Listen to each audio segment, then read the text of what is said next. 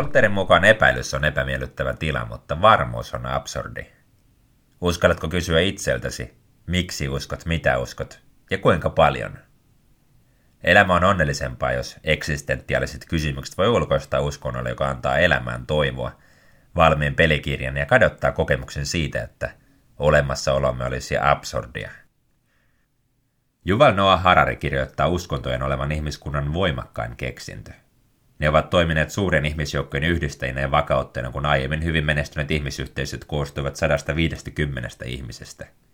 Nyt miljardit voivat ajatella ainakin jostain asiasta samalla tavalla. Olkoon se sitten, että on vain yksi Jumala ja sen nimi on Jumala tai Allah tai Jahve tai oliko hebreasta puuttuneet vokaalit sittenkin E, O ja A, eli on vain yksi Jumala ja se on Jehova. Uskonto tuo kaupan päälle elämään merkityksen ja toivon, jonka vuoksi uskonnolliset ihmiset ovat keskimäärin onnellisempia. Toisaalta uskonnot ovat myös hidastaneet tieteen kehitystä, kun se oli kuljettava oikeoppisuuden raamien sisällä. 1270-luvulla katolinen kirkko julkaisi listan harhaoppisista ajattelutavoista Pariisin oppituomioissa. Galileo Galilei ja Giordano Bruno tunsivat nahoissaan jännitten uskonnon ja tieteen välillä, Bruno hyvin kirjaimellisesti, kun toisin kuin Galilei, hän ei suostunut luopumaan ajatuksistaan – Islamilaisessa maailmassa tieteen ja uskonnon välillä ei koettu samanlaista kitkaa ja Eurooppa oli lähitään verrattuna takapajula. Toisaalta myös Euroopan luostarikirjastossa säilytettiin antiikin tieteellistä perintöä, jota ei ehkä olisi enää edes olemassa, jos kaikki toisenlaiseen maailmankuvaan viittava olisi nähty pahan ilmentymänä. Euroopan keskiajasta on luotu huomattavasti synkempi kuva kuin mitä se todellisuudessa oli – Litteän maan salaliittoteoreetikot ovat nyt saaneet huomiota Suomessakin, vaikka jo keskiajalla maan tiedettiin olevan pyöreä. Pedan teosta ajan laskusta pidetään aikansa yhtenä luetuimmista kirjoista, joten voidaan päätellä, että ainakin akateemikoille asia on ollut itsestäänselvyys. Kolumbuskin ymmärsi maapallon pyöreyden, ei vain sen suuruutta. Aivan kuten uskonto on luonut kipinän monenlaisiin taiteisiin, saman se on tehnyt tieteeseen – Avaruutta tai luonnonilmiöitä ei ole pilkottu osiin vain sen takia, että olisi ollut todistaa uskonto vääräksi, vaan motiivina on ollut myös Jumalan luomistyön mahdollisimman tarkka selvittäminen. Tämä tietenkin avasi myöhemmin Pandoran lippaan yliluonnollisen todellisuuden epäilijöille, kun pelikortit siihen oli jaettu. Mytologia rapisi luonnonilmiöistä kuin hohto taikatempon paljastuttua.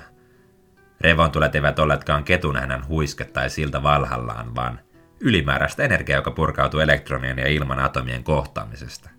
Tiedämme, että törmäys typpeen muodostaa sinistä veriä, happeen joko vihreää tai punaista riippuen korkeudesta, jossa tämä tapahtuu. Melkein kaiken alku on ihmismielen ymmärrettävissä. Mikä on sinun alkuräjähdys? Tätä ei tarvitse avata sen enempää, mutta asia on hyvin ymmärrettävä. Voimme yleistää, että kaikilla maailmankaikkeudessa on alku ja loppu. Kumpi näistä luo uskontoja? Alku vai loppu?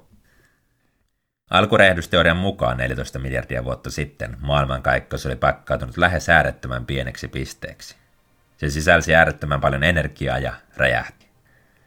Sekunnin sadasosassa maailmankaikkeuden koko oli yhtä suuri kuin linnun rata. Alkuräjähdyksestä eteenpäin voidaan puhua hyvin teoreettisesti, mutta aikaan ennen alkua loppuu teoreettinen ymmärrys. Ihminen on kuitenkin niin merkityskeskeinen olento, ettei usko omaan selitykseen välttämättä horjuisi, vaikka James Webb-teleskoopilla katsoisi 13,8 miljardin vuoden päähän. Tai vaikka teoreettinen ymmärrys joskus löytyisikin, on mahdotonta väittää vastaan, jos joku sanoo maailmankaikkeuden poksahtaneen tyhjyydestä nimenomaan Jumalan aikaansaamana. Leibniz uskoi, että Jumala on luonut parhaan mahdollisen maailman. Tämä totta kai herättää raivoa, jos elämä kohtelee täysin epäoikeudenmukaisesti. Miten paras mahdollinen maailma vaatii esimerkiksi lapsen kuoleman? Toimiiko Jumala käsikirjoittana silloin moraalisesti oikein? Samanlaisia kysymyksiä esitti aikoinaan Voltaire. Jos uskomme, että elämme parhaassa mahdollisessa maailmassa, millään mitä teemme ei välttämättä ole väliä, kun joka tapauksessa lopputulos on paras mahdollinen maailma. Jos alkurehdyksellä on ollut subjekti, Kuinka isoa osaa me olemme näytelleet koko maailman kaikkeuden näytelmässä? Havainnollistetaan. Jos maailmankaikkeuden iän pakkaisi 24 tuntiin, ihmisellä aloittaisi evoluutionsa 15 sekuntia ennen keskiyötä. Millainen merkitys näytelmällä oli ennen loppuhuipennusta? Ja miten tämä sopii raamatun opetuksen, että maailmankaikkeus on vain 6000 vuotta vanha? Suurin osa kristityistä varmasti sanoo, että raamattua on luettava vertauskuvallisesti. Ja ehkä on mahdollista, että Jumala on ollut maailmankaikkeuden taivassa, joka on toinen todellisuus, jossa aika kuluu hitaammin. Hän on pitänyt vuosista tukkimiehen kirjanpitoa aina, kun maapallo on kiertänyt auringon hieman yli kaksi miljoonaa kertaa. Tai ehkä Jumala on luonut kaiken 6000 vuotta sitten ja luonut samalla kaiken sen historian, jota tutkimme 14 miljardin vuoden päähän.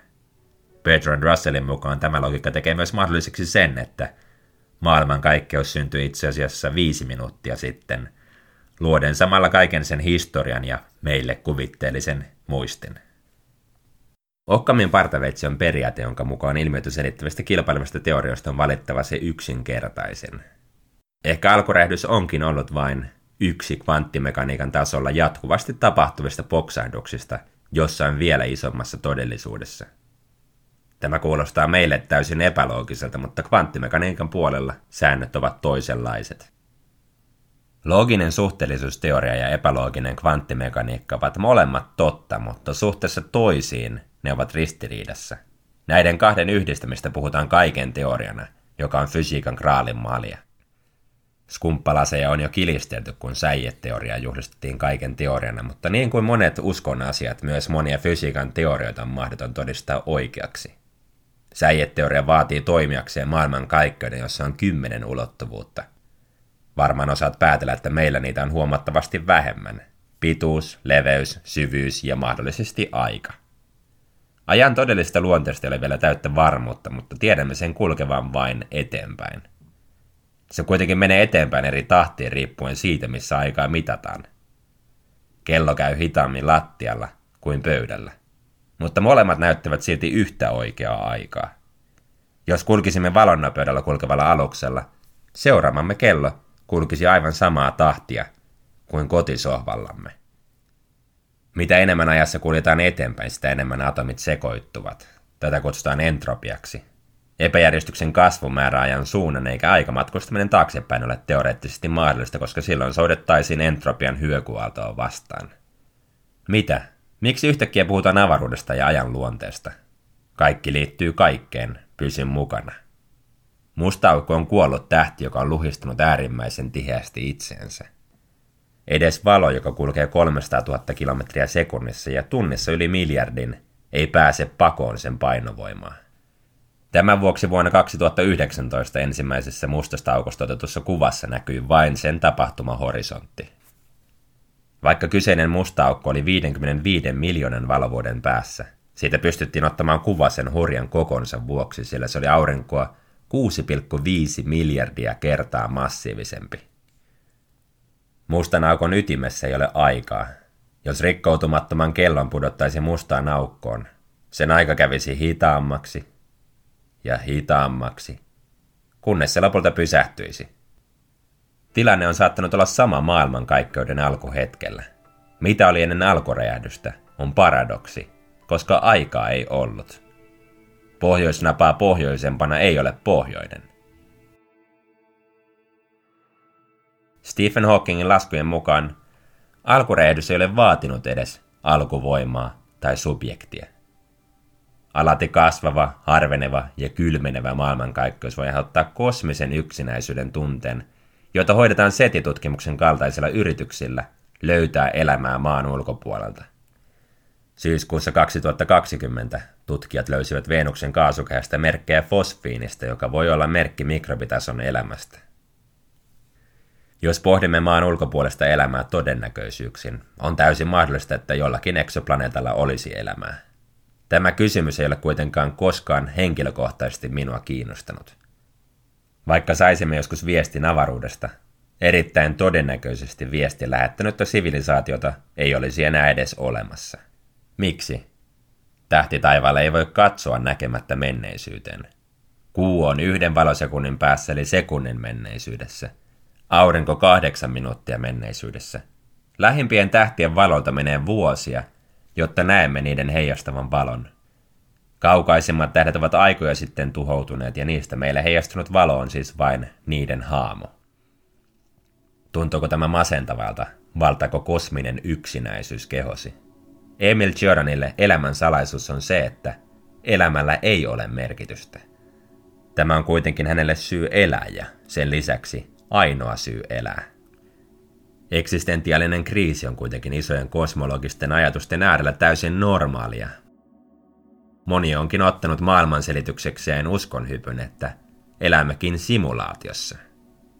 Tätä on yhtä vaikea todistaa oikeaksi tai vääräksi kuin sitä, että antropomorfinen tietoisuus on luonut maailmankaikkeuden. Albert Camus mukaan ihmisellä on kolme vaihtoehtoa, kun ihmistä alkaa mietityttää olemassaolonsa absurdius – Nämä ovat itsemurha, uskonhyppy ja absurdiuden hyväksyminen. Kamu ei innostanut ketään itsemurhaan, vaan päinvastoin. Hän piti tätä vakavimpana filosofisena ongelmana. Hän sanoi absurdiuden hyväksymisen olevan uusi alku, ei loppu. Toista vaihtoehtoa eli uskonhyppyä, jossa kielletään absurdiuden hyväksyminen ja tukeudutaan yliluonnolliseen uskomukseen, Kamu piti filosofisena itsemurhana. Tällä hän viittasi Sören Kierkegaardin, joka oli sata vuotta aiemmin nimenomaan antanut ohjeeksi tehdä uskonhypyn, jotta absurdin elämään löytää merkityksen. Mene ja tiedä. Usko on uskon asia ja tätä on kunnioitettava. On kuitenkin muistettava, että eivät kaikki uskon hypyt ole samanarvoisia. Ihan niin kuin kaikki mielipiteet eivät ole yhtä hyviä. Varoitusmerkkien kannattaa alkaa soida, kun ihmisiä innostetaan tekemään uskonhyppy, motiivina rahastaa tai luoda viholliskuvaa. James Randi teki elämäntehtäväkseen paljastaa huijareita, jotka rikastuivat käyttämällä hyväkseen ihmisten hyväuskoisuutta tai surua. Hän ei joutunut koskaan maksamaan lupaamansa miljoonaa dollaria sellaiselle, joka olisi pystynyt todistamaan yliluonnollisen kykynsä. Samoin viholliskuvan luomisesta on paljon esimerkkejä. Lähetyskäskua on toteutettu maailmassa niin saarnaten kuin miekalla ja uskontoa on käytetty pitkin historiaa oikeutuksena politiikalle. Harva sotilas uskoo taistelevansa pahan puolesta – jotta sotilas näkisi taistelevansa hyvän puolella pahaa vastaan. Sota edeltävän retoriikan vaikutus on suuri. Ennen Irakin sotaa George W. Bush alkoi puhua pahan akselista, johon kuului Irak, Iran ja Pohjois-Korea. Intiassa modi on lietsonut asettelua hindujen ja muslimien välille. Myanmarissa Ashin Virathon johtamat buddhalaismunkit yllyttävät ihmisiä rohingioitteen kansanmurhaan, mikä alkoi samoihin aikoihin Facebookin maahan saapumisen kanssa. Venäjän hyökkäyssodassa Ukrainaan Venäjän ortodoksinen kirkko on antanut sodalle tukensa. Totta kai, myös ei-uskonnolliset yhteiskuntajärjestelmät ovat olleet vastuussa hirvittävästä pahuudesta. Stalin oli ateisti, jonka vainoissa pidätettiin 7,5-14 miljoonaa ihmistä. Jos tarkastellaan inhimillisen kehityksen indeksiä, maallistuneet maat löytyvät korkeammilta sijoilta. Kun aletaan puhua moraalista, alkaa kiivas väittely – Toimivatko uskonnolliset ihmiset moraalisemmin? Ensin ehkä pitää osata vastata kysymykseen, mikä on moraalista käyttäytymistä? Moraalista käyttäytymistä on ainakin ymmärrys oikeudenmukaisuudesta ja tasapuolisuudesta, empaattisuus ja myötätunto. Viisi kuukautiset vauvat valitsevat eräässä tutkimuksessa 80 prosentin varmuudella prososiaalisesti käyttäytyneen hahmon, eikä antisosiaalisesti käyttäytynyttä. Tästä voi toki vetää myös uskonnollisen johtopäätöksen, että moraali ole ympäristön tuote, vaan meihin luomistyössä ohjelmoitu. Jos moraalin alkuperä on uskonnollinen, ovatko muutkin eläimet uskonnon piirissä, kun edellä mainitut hyveet löytyvät myös monilta muilta eläimiltä? Oliko ihmisellä käsitys oikeasta ja väärästä 200 000 vuotta sitten? Jos Franz de Waalen ja Sarah Brosnanin tutkimuksiin on uskominen, vastaus on totta kai. Erässä heidän tutkimuksessaan kaksi toisensa tuntevaa kapusiiniapinaa erotettiin ryhmästään ja laitettiin koehuoneeseen vierekkäin. Kun ne antoivat kiven tutkijalle, ne saivat palkinnoksi kurkkupalan. Apinat tekivät koetta tyytyväisinä lukuisia kertoja. Mutta kun toiselle apinoista annettiin viinirypäle vastineeksi kivestä, toisen saadessa yhä kurkkua, kurkkupalan saanut apina protestoi voimakkaasti heittäen kurkkupalat pois ja vaati viinirypälettä hyvin selkeästi. Jos moraali ei ole kirjoitettu selkeäksi ohjenuoreksi pyhään kirjaan, sen tulkinta käy todella vaikeaksi, koska tarkentavat asiahaarat vaikuttavat moraalisiin tulkintoihin. Otetaan esimerkiksi vaikka lihansyönti. Pyhässä kirjassa voidaan mainita selkeästi, mitä eläintä ei saa syödä. That's it. Tämäkään ei ole niin mustavalkoista, sillä vanhan testamentin Mooseksen kirjassa on pitkä litania saastaisista eläimistä, joita ei saa syödä.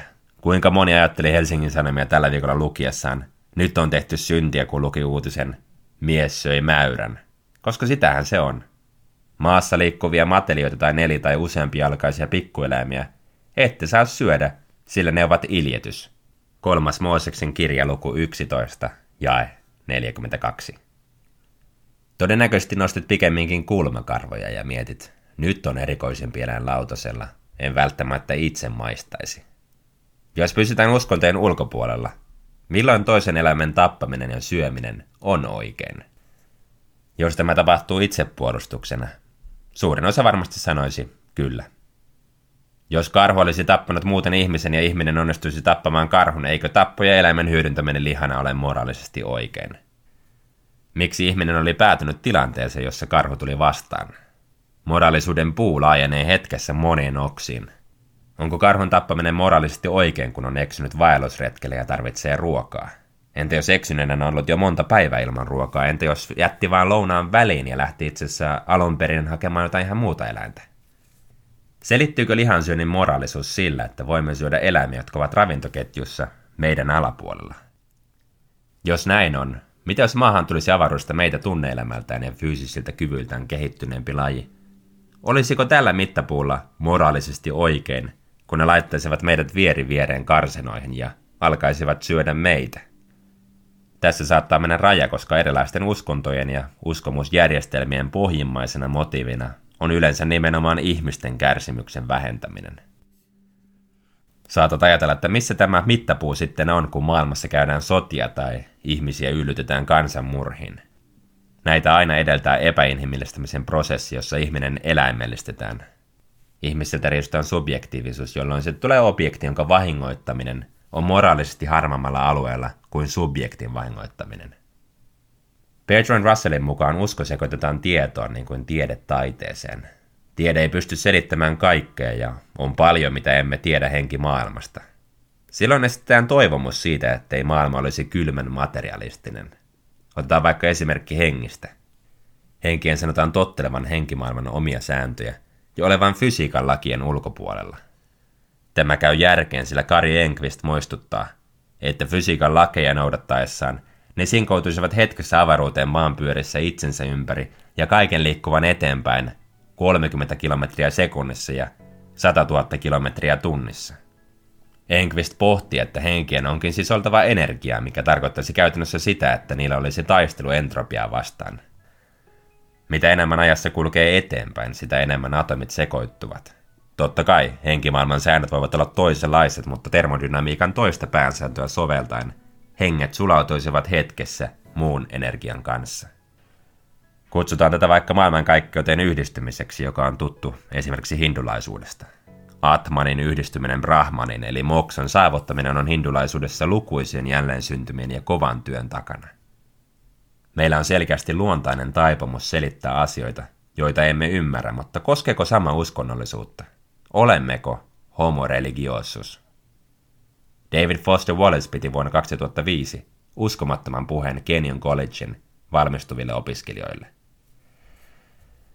Hän sanoi puheessaan, että ei ole sellaista asiaa kuin ateismi, koska ihmisyyteen kuuluu aina jonkin asian palveleminen.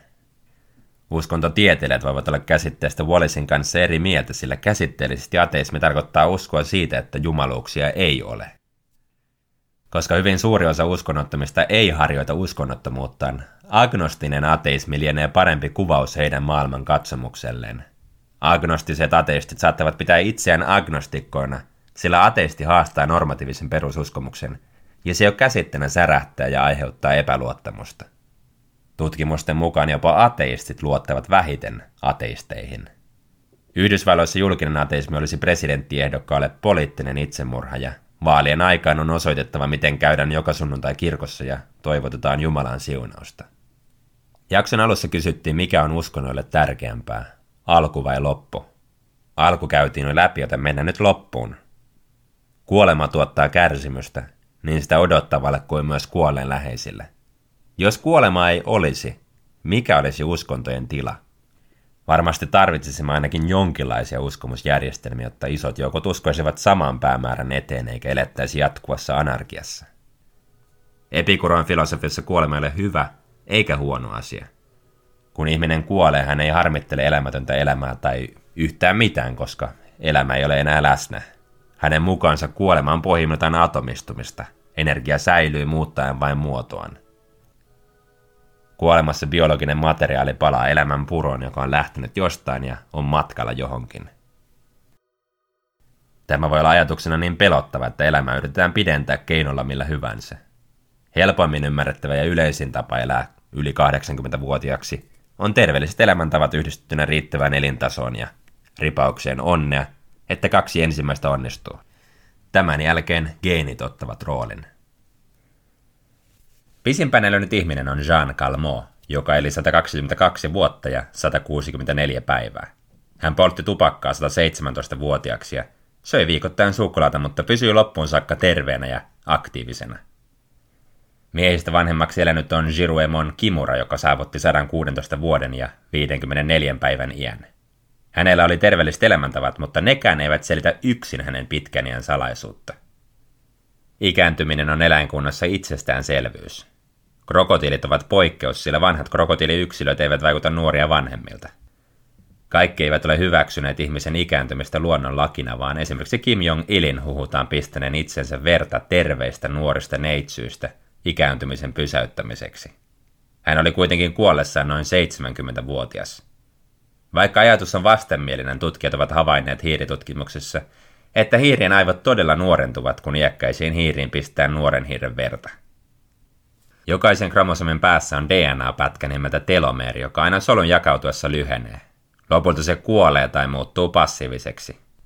Monet tutkijat uskovat vanhentumisen liittyvän nimenomaan telomeerien vanhenemiseen. Ihmiset ovat kehittäneet nanobotteja, jotka verenkierron kautta kulkisivat korjaamaan soluja pysäyttäen telomeerien lyhenemisen. Tämä saattaa kuulostaa skifiltä, mutta organisia nanobotteja käytetään jo sairaanhoidossa. Kryoniikassa upporikas ihminen uskoo, että tulevaisuudessa löytyy teknologia, jolla kuollut syväjäädytetty ihminen saadaan takaisin elävien kirjoihin.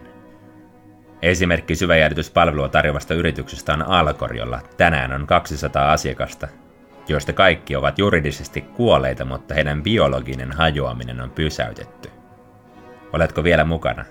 Älä huoli, mennään vielä skifimpään. Euroopan unioni on rahoittanut miljardilla eurolla Human Brain Project-hanketta, jossa aivot yritetään saada purettua koodiksi ja ladattua tietokoneeseen.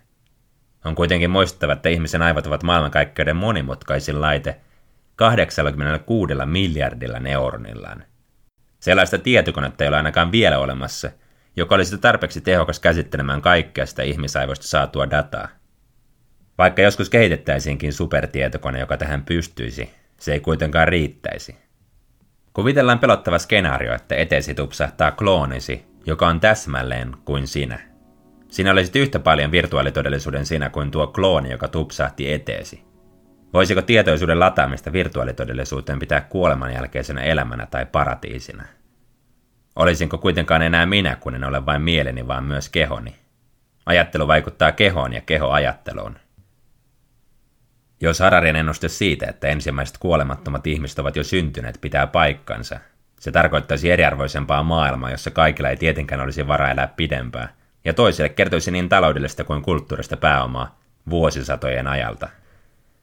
Johtaisiko tämä eugeniikan uuteen aikakauteen, kun samaan aikaan yritettäisiin rajoittaa väestön kasvua? Dystopia. Kun kävin tänään kaupassa, otin ostoskorini yhden leipäpussin. Kassalla huomasin, että pusseja olikin kaksi. Ehkä koska olin juuri tutustunut Nick Bostromin simulaatiohypoteesiin, jonka mukaan on todennäköisempää, että elämme simulaatiossa, kuin että emme eläisi. Ensimmäinen ajatukseni oli Glitch in the Matrix. Sitten vein ylimääräisen leipäpussin takaisin. Minusta ei tullut simulaatioteorian profeettaa, vaan uskoin ottaneeni pusseja kuitenkin kaksi, työmuisti Teini-iässä muista nähneeni todella vaikuttavan unen, jossa Jumala nosti minut käsistä taivaaseen ja keskusteli kanssani uskostani. Minusta ei tullut silloinkaan profeettaa, vaikka uni oli niin voimakas, että muistan sen vaikuttaneen ainakin vuorokauden. En kertonut unesta kenellekään, kunnes muistelin tapahtunutta ääneen kymmenen vuotta myöhemmin ja kirjoitin kohtaamisesta laulun I saw him in a dream.